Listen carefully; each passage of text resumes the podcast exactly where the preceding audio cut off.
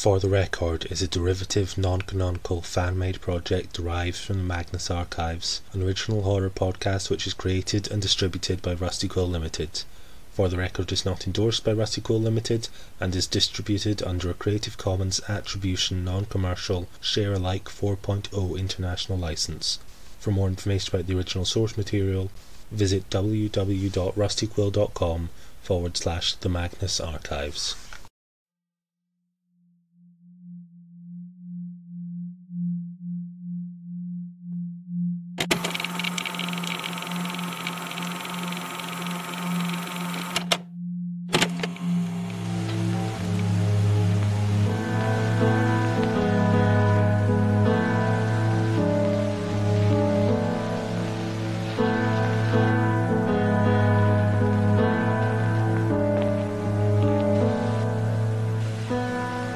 Episode 17 Immortalized.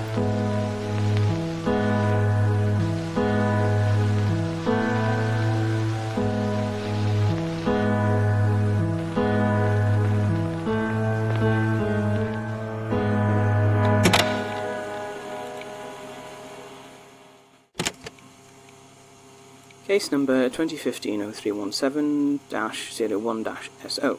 Recorded 2nd of October 2018. Statement of Dr. Sarah Ojo. Rhys, have you seen that statement from last week? You know, the one where the Mari Lwyd haunting the accountants. Bethan, I'm recording. Oops, sorry. Never mind. I put it back in the filing pile. It's probably three folders down by now. It's a good one, though. I like the bit where it chases him to his girlfriend's house and he falls down the canal. He died last year, didn't he? Not from falling in the canal. Well, yeah, not that funny, I suppose. On the filing pile, I think it was in a red folder. All right, I'll look there. Diolch. No worries, now sod off. I'm supposed to be recording. Okay, okay.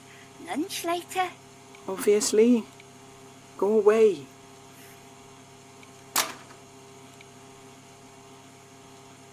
Case number 2015-0317-01-SO, recorded 2nd of October 2018. Statement of Dr. Sarah Ojo, or Oho, I'm not sure how to pronounce that, uh, regarding one of the patients involved in a pancreatic stem cell trial she worked on during late 2014. Received by email at the SMPC 17th of March 2015 from a cardiff.ac.uk address. Statement is incomplete as the text of the file has become corrupted due to the length of time spent on the server, or possibly unusual sunspot activity from the solar eclipse that happened around then. I don't know. Bits of it have been replaced by random characters anyway. The remaining text has been transferred onto both paper and this recording, as those seem to be the only stable media in this environment for some reason. Statement mostly retrieved from server by Ian. What was his name? Can't remember. Poor Ian. You would think he'd have got used to what things are like around here, but all it took was the server room being full of spiders at one time and he was off without working his notice period. Honestly, that's just sort of thing you've got to expect if you take a job here, Ian.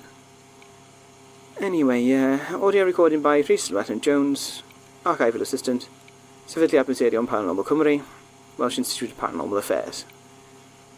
Dechrau datganiad, statement begins. Dear SMPC, hopefully this story is the sort of thing you were looking for. I don't know who else to tell.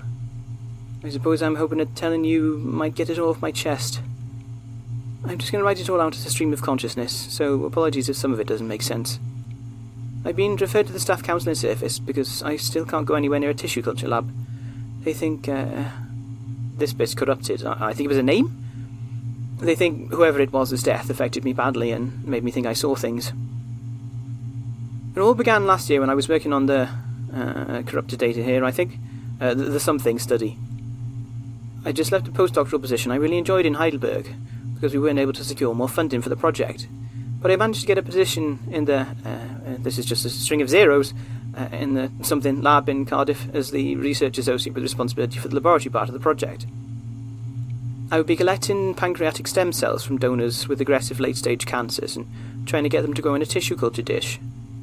The aim was to make a bank of rare pancreatic cancer types, which could be studied and used as a model system for testing new treatments. I'd be working with a research nurse who would see the actual patients and ask them to be part of the study. and if they agreed, I would collect tissue from their biopsies that wasn't needed for the clinical work. The research nurse was great. Her name was Linda. Huh, finally a name that isn't corrupted. And she was a godsend. She was so kind, and she really helped me find my feet. She took me with her to the wards a few times, when there was someone who wanted to ask for more in depth information about the project, and sometimes just to show me what it was like and let me meet the patients. Some were in the chemotherapy clinics, and some were on surgical wards or in with infections, as they didn't have much of their immune systems left from the chemo. We lost a lot of our patients on the trial, which is what we expect in an oncology study, but still sad. Linda would sometimes tell me after staff meetings that Mrs. So and so had died, and we'd have a bit of a moment to remember her. It's one of the patients on that trial I want to tell you about. I'm not going to give his name, because of patient confidentiality, and also because it would be pretty easy to Google him if I told you his name, because he was a famous concert pianist. Or at least he had been until he was diagnosed with a very rare neuroendocrine glucagonoma. Patients who get that are usually older than 50, so he was very young to have it. Only in his. Uh, question mark, question mark, question mark. Must have been younger than 50 then. This sort of cancer presents a lot like diabetes, but there's also a characteristic red rash with crusting over in the worst cases, and he had it badly on his lower legs. Linda brought me to meet him because he had wanted to ask about the study, and I think maybe because she liked him. She always brought me to see the nicer patients. He was a very sweet, quietly spoken man, thin and fragile from his illness, but I think he was probably pretty thin before as well. He asked a lot of very complicated questions that made me think he'd done a lot of reading about his cancer.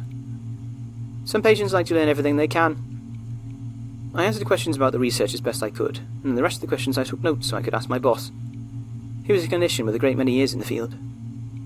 I didn't know if I'd see this patient again, but if I did, I wanted to be able to answer things for him. He asked me what would happen to his cells, and I explained about the process of immortalization. How we could take his cells and induce targeted mutations which would allow them to keep dividing indefinitely, or at least for a long enough time to use them for research. He seemed to find this concept fascinating. He said something that has stuck with me ever since, all through the strange, horrible things that happened afterwards. That he had thought that all that would survive beyond his death would be his music, the recordings of his piano playing, but now there would be cells from his tumour as well. I wasn't sure what to say to that, so I, I think I murmured agreement. He agreed to donate his biopsy cells and signed the consent forms Linda gave him, and then we left him as he seemed to be getting tired. I was curious, so I looked into him, which I probably shouldn't have, but I wanted to hear some of his playing. It was sublime. I cried listening to it. It seemed so unfair that someone who could produce such beauty would be dying in this way, in such pain, with his skin covered in brown and red scabs. Don't get me wrong, he was no less loved or less worthy than any of our other patients, and you have to get used to this sort of thing working in cancer research. But I was sad that someone who could play like that should be taken out of the world so young. I picked up the cells from his biopsy from the pathologist at the other end of the hospital in a pot. We usually got them as a little lump of tissue cut off from the main biopsy. Then I transferred them into tissue culture media, that's a pink fluid which contains all the nutrients cells need to grow. This is always the difficult bit, because we don't know whether there will be enough cells in the tissue biopsy, or if they'll be able to grow outside the tumour. His did grow, though, very well. But that's what cancer cells are good at, so it didn't seem weird to me. I took some of the cells off the culture and froze them for the library. Then I started the immortalization protocols. We had several we were trialing, including a new method from a recently published paper in a dermatology journal that I thought looked interesting. I've attached a copy to the email in case you need it for context, or there's anything relevant to your investigation in there. The cells were already growing well, but after I used that protocol, they exploded. I think their doubling time was reduced to hours. Normal experimental cell lines take around a day to double. I was struggling to keep up with them. I also discovered they were producing huge amounts of glucagon. That was to be expected from those cells, but not in the levels these were churning out. I remember briefly thinking about their commercial potential for the pharmaceutical industry before kicking myself for it, but I didn't get a chance to investigate any of that because of what happened next. Linda caught me after a meeting that week, and I knew she had sad news. She told me, uh, a series of exclamation marks interspersed with a dollar sign, uh, from the context this must be the patient, um, had died. We took a moment to be sad about it together. I didn't tell her about the strange way his cells were acting. I didn't really think about it. I didn't connect it with what happened next until later. I went to check on my plates, and when I opened the incubator, the media on one of the plates had turned yellow. That's a bad sign. It means the cells have either become infected with bacteria, or they've overgrown so badly they've turned their environment acidic. I took them out and looked in the dishes. Instead of the normal thin layer of cells, there was a thick layer of scabby skin like tissue, red and brown. I'd never seen anything like it before. I looked under the microscope and saw skin. Most definitely skin cells. I couldn't explain it. Perhaps something to do with the protocol from the dermatology paper, I wondered? The cells differentiated into skin? I couldn't see any bacterial cells floating in the media, so I assumed it was some sort of random effect. I dumped the plate in bleach to sterilize it and I threw it in the bag for the autoclave. The next day, another plate was yellow. The same issue. I showed it to my boss and he couldn't explain it either. I discarded that plate as well. I kept an eye on the other plates from that patient for a week and nothing further happened. The cells were still growing so fast I occasionally needed to come in over the weekend to change their media. It can be a bit spooky being in over the weekend. There's not many people around apart from security or other people who are taking care of their own experiments. You have to log in on the lone working system for your own safety. I came into the lab the following Sunday, intending to stay about an hour and do the minimum to keep everything going. When I got my plates out and put them in the sterile tissue culture hood, there were no more yellow ones, but as I sat down I started to feel uneasy. I thought I could hear the faint strains of piano music, music I thought I recognised. I tried to ignore it and get on with my pipetting, but the feeling got worse and worse. I think I rushed the last couple of plates to get finished sooner and I worried I might have contaminated them. I put them back in the incubator and closed the door. And then I screamed. An illegible string of Greek letters? Again, I assume this is the patient. Was standing there next to the incubator, staring at me, sadly. And as I watched, red scabby tissue spread up his neck and across his face, which melted into a mass of yellow liquid. When I could move, I ran out of the tissue culture room all the way to the security desk. At first, I couldn't explain to the security guy what was wrong. In the end, I told him I thought I saw an intruder. He did a thorough sweep of the labs, but he couldn't find anyone. I'm sure he thought I was making a fuss over nothing. I went home after he'd given me a cup of tea, and I barely slept that night. I came into work late the next day. I almost called in sick, but I'd agreed to do a tutorial, and I didn't want to let the students down. I waited till the afternoon when I was sure there would be other people in the lab next door to check the cells again.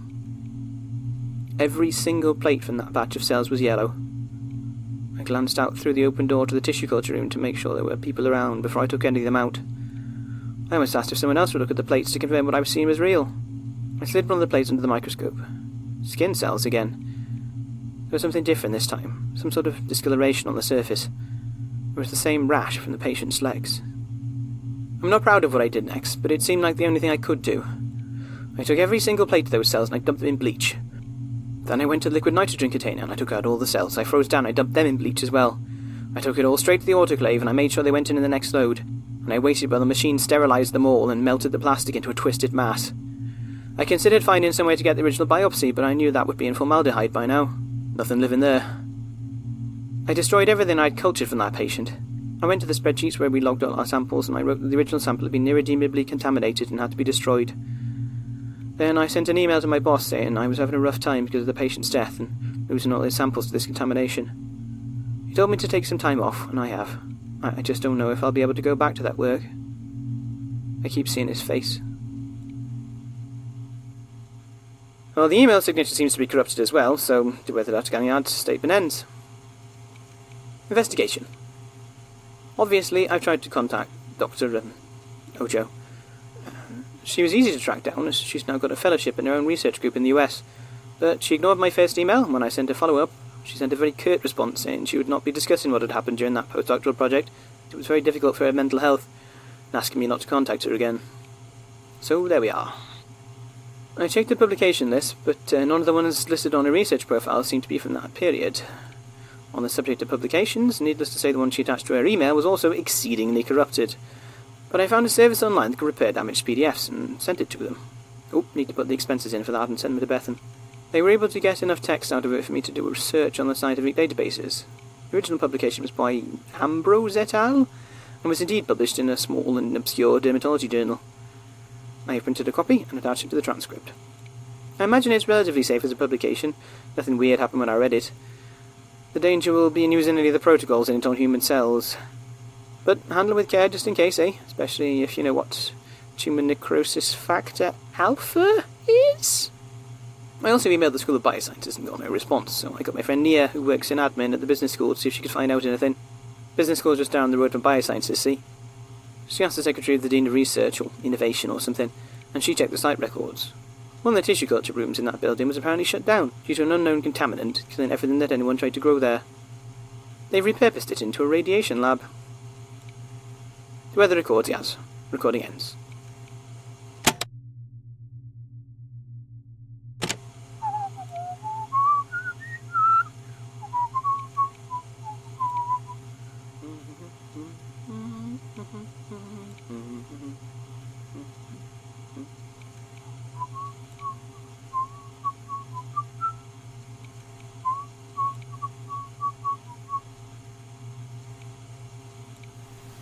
Hmm.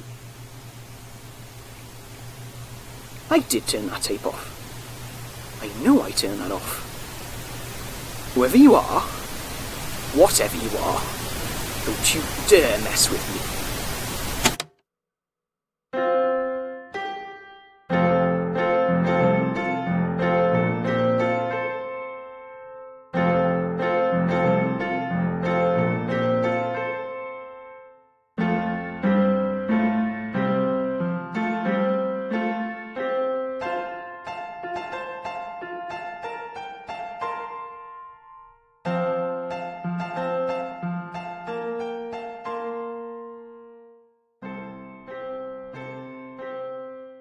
This episode of For the Record was written, directed, and performed by Lou Sutcliffe as Rhys Llewellyn Jones, with Ceri Dare as Bethan. It used sounds from freesound.org under a Creative Commons Attribution Non Commercial License. For full accreditation, see the show notes. To be kept up to date on new episodes, submit your statement, or to get involved in production, you can follow us on Twitter at FTRecordPod on Tumblr at For the Record Pod, or view our website at fortherecordpodcast.co.uk. Stay safe, take care, and live well.